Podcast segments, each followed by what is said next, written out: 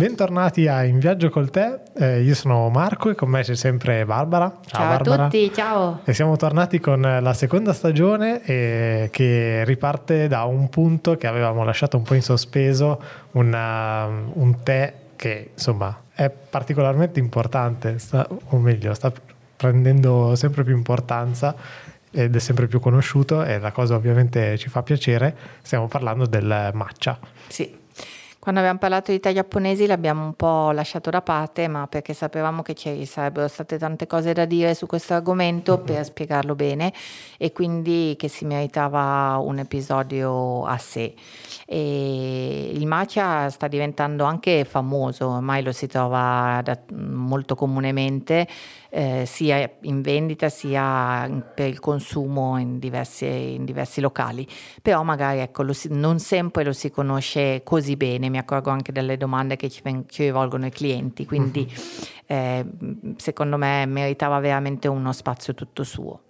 Partiamo dalla definizione di che cos'è il matcha. Matcha Cha vuol sempre dire tè. Eh, è un nome che si può confondere nel mondo dei nomi del tè giapponese, alcuni nomi sono simili, ma se li ripetiamo con calma, ma cha è diverso dal tè in, in uh, foglia, ban cha o sen cha di cui abbiamo parlato precedentemente. Uh-huh. Quindi non possiamo confonderci e poi avremo la scheda con, con l'ideogramma preciso.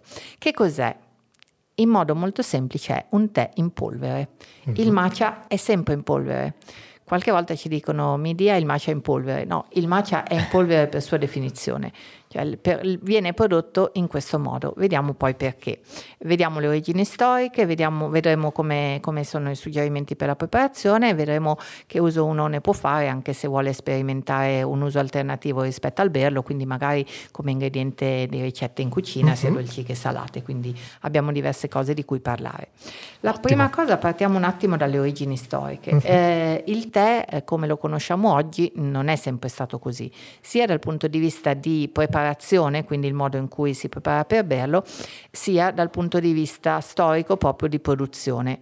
Dobbiamo per forza rifarci al periodo cinese, alla storia del tè in Cina, perché poi ha influenzato moltissimo anche la storia del tè in Giappone, ovviamente. Se eh, ci rifacciamo alle epoche storiche più importanti, quindi inizialmente la dinastia Tang, quella in cui è stato scritto il canone del tè di Lu Yu, uh-huh eh, il tè veniva pressato in panetti, al momento della preparazione veniva ridotto in polvere e questa polvere veniva bollita, quindi preparata una sorta di zuppa che poi veniva bevuta. Nell'epoca successiva, ed è quella che ci interessa, l'epoca Song, tra il 760 e il 1278, il tè veniva sempre preparato questi, ottenendo questi panni di tè compressi al momento della, produz- della, della preparazione del tè, al momento in cui si voleva bere il tè, veniva grattata un po' di polvere e questa polvere veniva frullata. Mm. Questo è il periodo in cui i monaci giapponesi andavano a studiare il buddismo. In particolare ce ne fu uno, il monaco Eisai, proprio nel 1191, che portò alcuni semi dalla Cina in Giappone, soprattutto nel distretto di Uji. Il distretto di Uji è, è fondamentale nel mondo del tè perché è stato uno dei primi in cui appunto sono eh, arrivati i, di, i, semi di Camellia sinensis e hanno iniziato a diffondersi fuori dall'ambito dei monasteri. In realtà già nell'Ottocento-Novecento alcuni monaci avevano hanno portato dalla Cina i semi, però diciamo la coltivazione è rimasta una coltivazione eh, che eh, serviva per preparare il tè per i monaci che eh, lo bevevano per rimanere lucidi durante la meditazione. Quindi Esai per la prima volta portò i semi di tè a Uji e eh, da lì iniziò piano piano la coltivazione del tè. Uji è eh, questa mm, zona bellissima, tra l'altro bellissima anche dal punto di vista sia naturalistico, c'è anche un bellissimo tempio da visitare visitare se uno vuole andare a Uji, e, a mezz'oretta di treno da Kyoto, neanche poco, poco più sud di Kyoto, quindi Kyoto ai tempi era la capitale imperiale. Quindi Eisai, il primo monaco che eh, non solo portò i semi di Camellia sinensis in Giappone, ma scrisse il primo libro giapponese dedicato al tè, quindi è un po' il corrispettivo giapponese di Lu Yu. Quindi uh-huh. Lu Yu ha scritto il canone del tè, primo libro cinese dedicato al tè, e Eisai ha scritto il primo libro eh, sul tè in Giappone e il suo titolo era Rimanere in salute bevendo tè. Quindi già dal titolo del libro capiamo che eh, già in quei tempi era strettamente correlata la, eh, il fatto di bere il tè per stare anche bene, quindi uh-huh. per essere attivi, mantenere lucida la mente e quindi mh, da lì iniziò poi a diffondersi la coltivazione del tè in Giappone ma la preparazione avveniva ovviamente come Eisai aveva visto che in quel periodo si faceva in Cina, quindi il tè veniva polverizzato e poi frullato.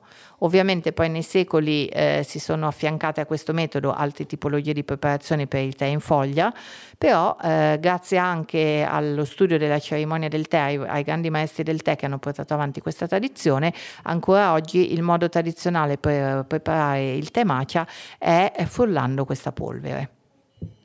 Un altro momento importante per la storia del tè in Giappone è eh, nel XIV secolo, quando un alto monaco, Kokushi, torna dalla Cina con informazioni sulla cultura cinese del tè.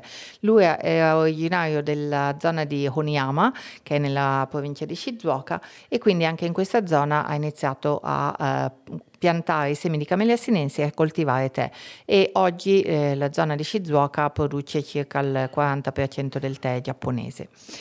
Eh, appena dopo di lui troviamo eh, un altro momento fondamentale per la storia del tè in Giappone, ma soprattutto per il matcha. Eh, il matcha che viene prodotto, quindi questo tè viene polverizzato e poi frullato con, con questo apposito strumento di cui parleremo tra poco, ehm, diventa praticamente una bevanda che eh, viene preparata eh, secondo una ritualità precisa. Questa ritualità mano a mano si modifica fino ad arrivare al suo apice, eh, che è quella del maestro, che ancora oggi è il grande maestro del tè, che si chiama Sen no Rikyu. Sen no Rikyu è vissuto tra il 1500 1521 e il 1591 ed è stato il eh, maestro del tè che ha dato quelle indicazioni che ancora oggi noi seguiamo eh, nella cerimonia del tè che si tiene eh, attualmente.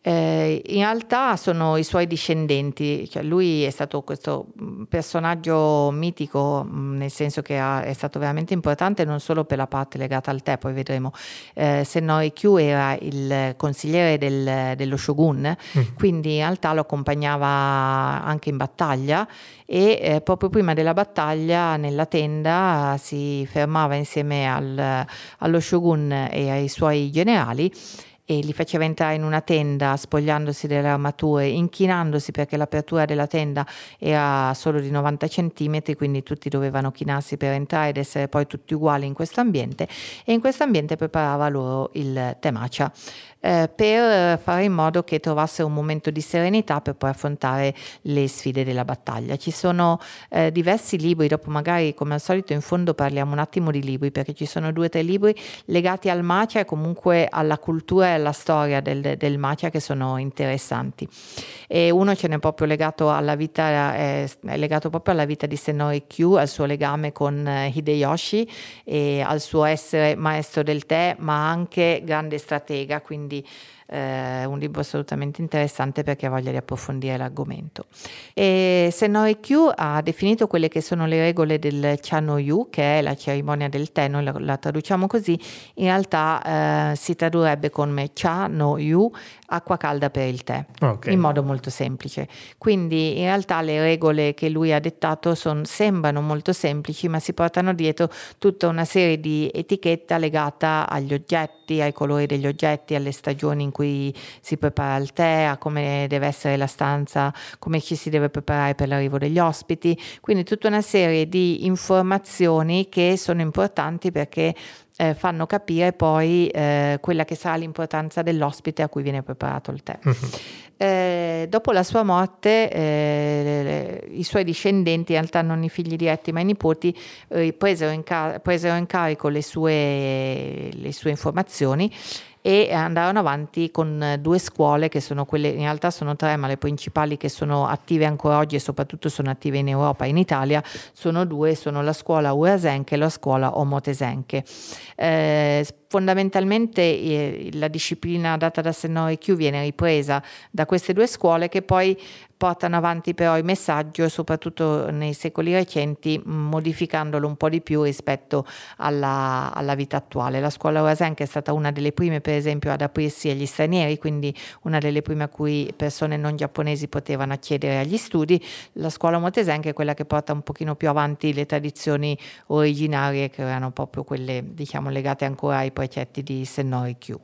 Allora, riprendiamo dopo una breve pausa dove abbiamo bevuto il matcha eh, preparato a caldo e riprendiamo insomma mm, parlando un po' di da dove arrivano no? le foglie del tè, come viene preparato, come viene eh, appunto lavorato per essere poi in polvere.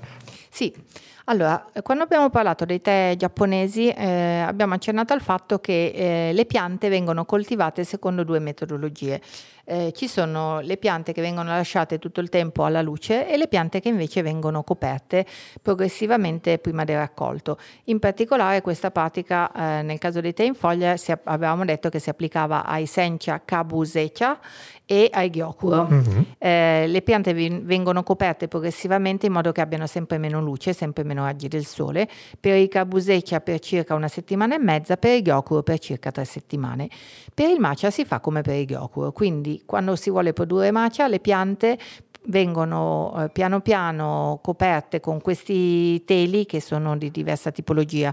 In alcune piantagioni ci sono ancora i teli fatti con eh, le, le, trame naturali di riso, in altre ci sono delle, dei metodi più moderni in cui vengono utilizzati eh, delle, dei, dei, teli diciamo di plastica, ovviamente con due risultati diversi, anche questo eh, determina la differenza ad esempio tra un macelalto o tra un ghiocco e l'alto.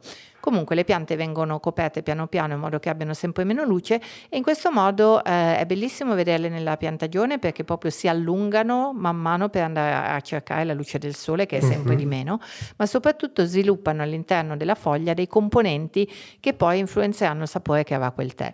Un componente in particolare che si chiama teanina, che non è da confondere con la teina, uh-huh. è responsabile della dolcezza e del sapore umami del, del nostro tè, in particolare del nostro tè matcha. Ma sono eh, di cultivar diverse, quelle del matcha, quelle del ghiocuro? Allora sì, eh, parliamo tra pochissimo delle cultivar perché okay. in realtà come per gli altri tè, anche per il matcha eh, il tè può essere prodotto con cultivar diverse, mhm. quindi uh-huh. questa è una delle differenze che fa sì che non tutti i matcha abbiano lo stesso sapore. Certo. Non è l'unica differenza, però sicuramente è una differenza sostanziale.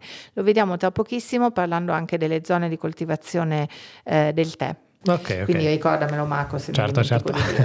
Quindi le piante vengono coperte, quando arriva il momento del raccolto vengono raccolte le foglie, vengono raccolte solo la parte apicale eh, della foglia, quindi della pianta, quindi la parte più giovane.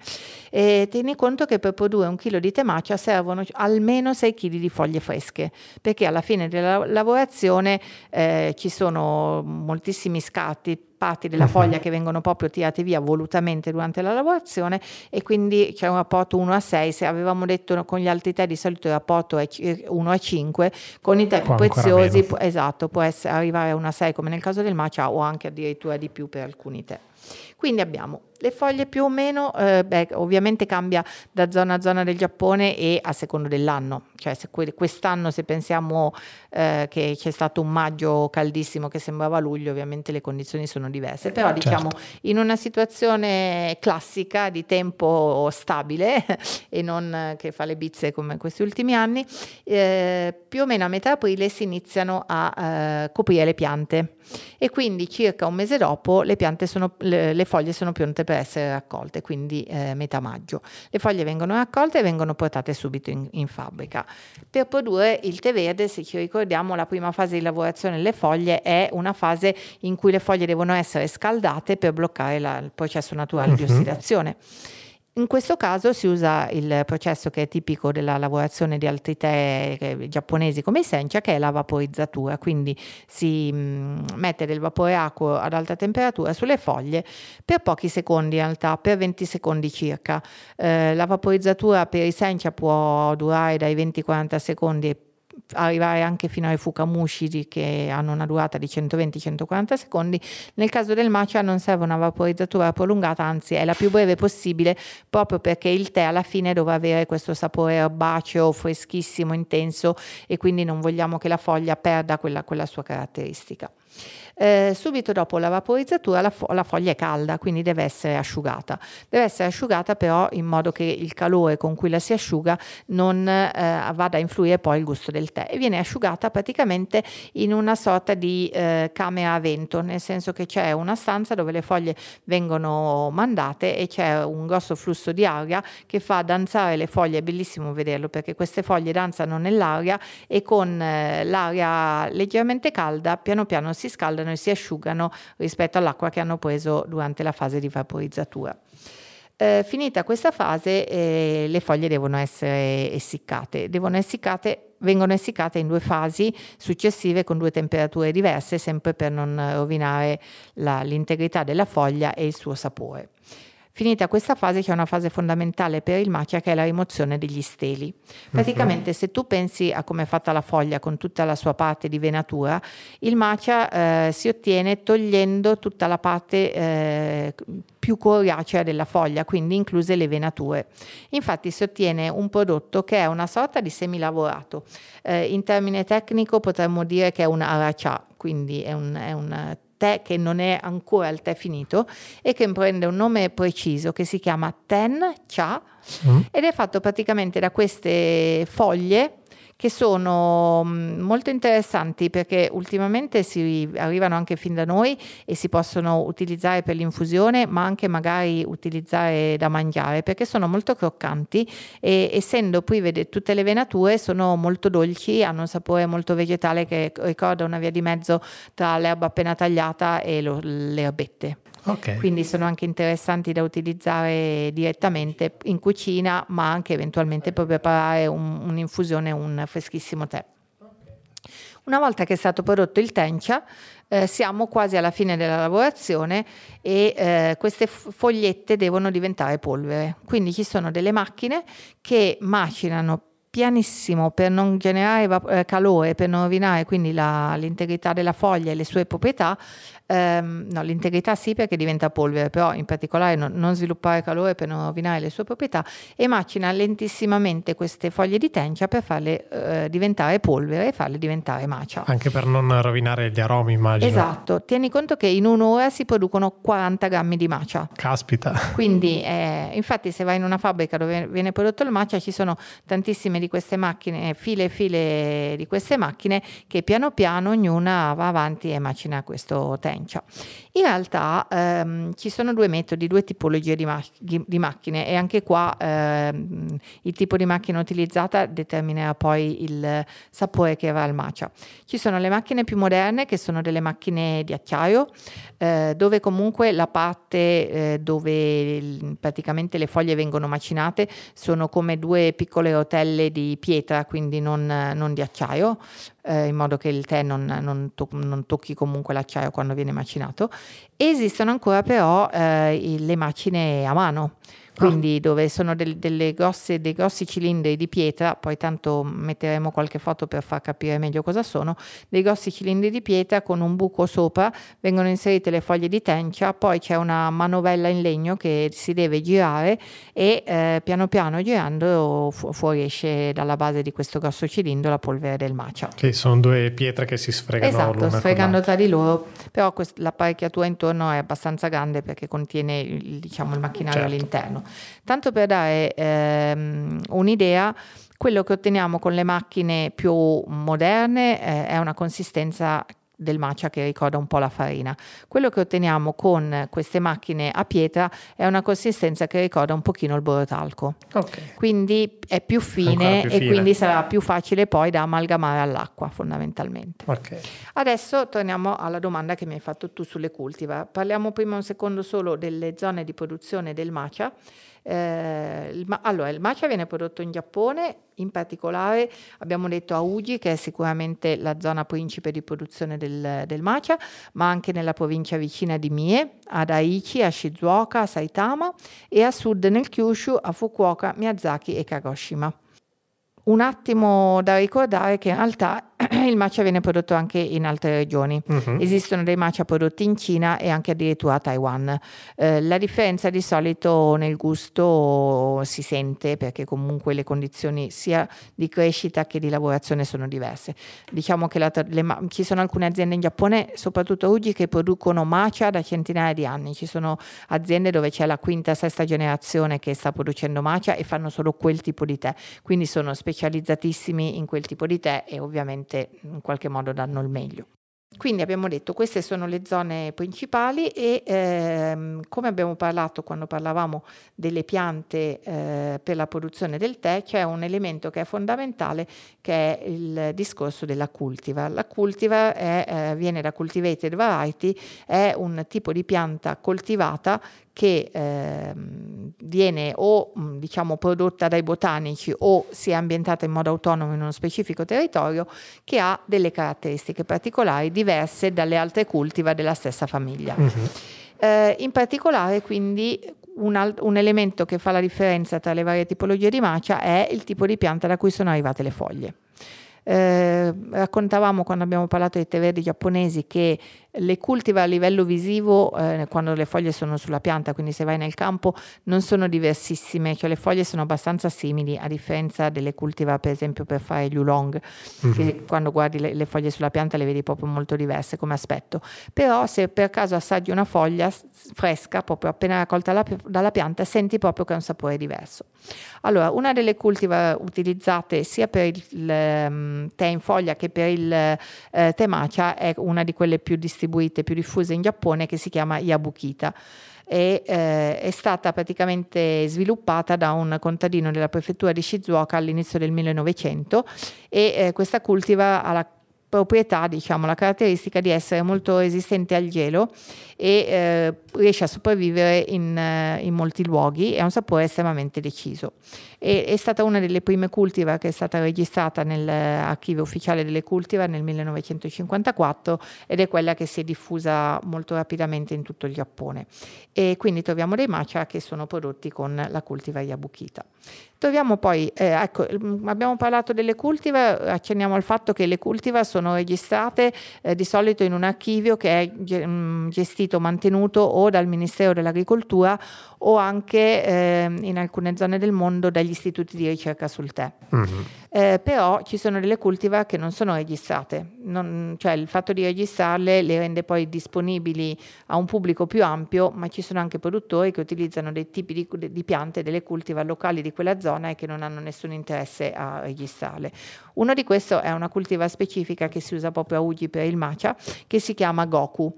E Goku ehm, è mm, raccolto le, le, foglie delle, delle, piante Goku sono raccolte pochi do, giorni dopo quelle Yabukita e danno un tè eh, particolarmente dolce e cremoso e le piante si trovano prevalentemente nella zona di Uji. Ah.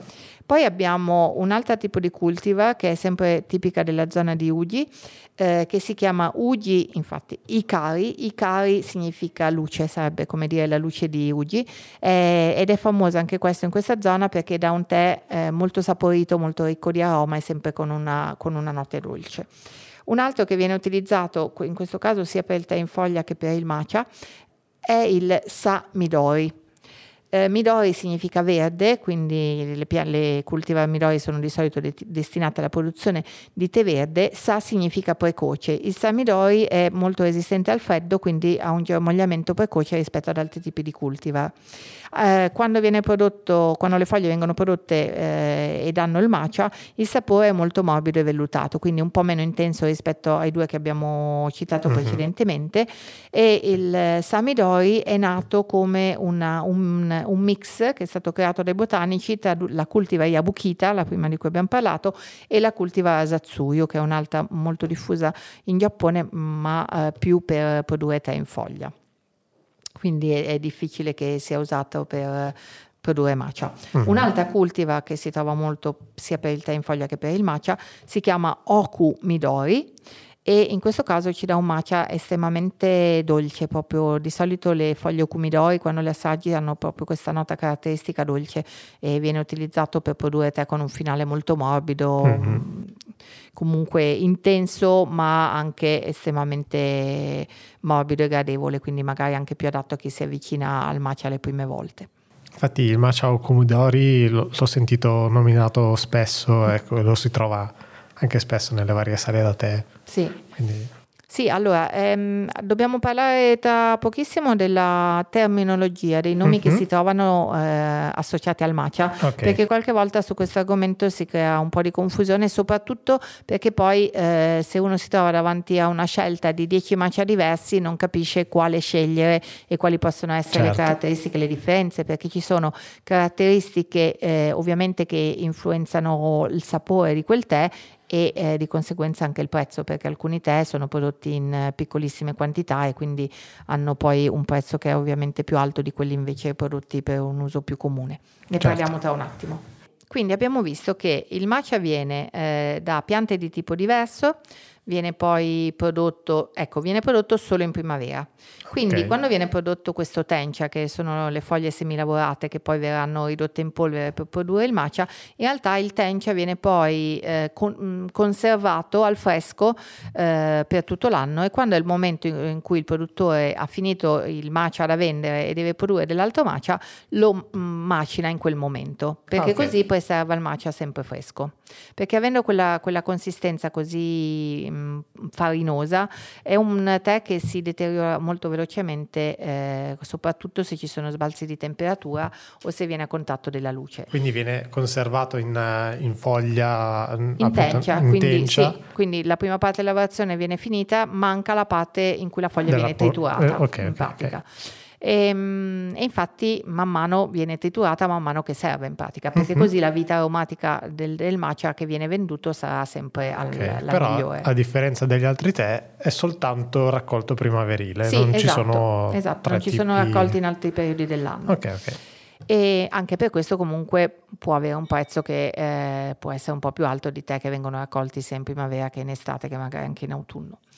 Il matcha, infatti, anche quando noi lo portiamo a casa, nel momento in cui soprattutto apriamo, anche prima, ma soprattutto quando apriamo il barattolino o il sacchettino, dobbiamo assolutamente conservarlo in frigorifero. Questo qualche volta non viene scritto, non viene detto eh, al, al, cliente, è, è, molto importante per fare in modo che il, il tè rimanga buono nel tempo. Mm-hmm.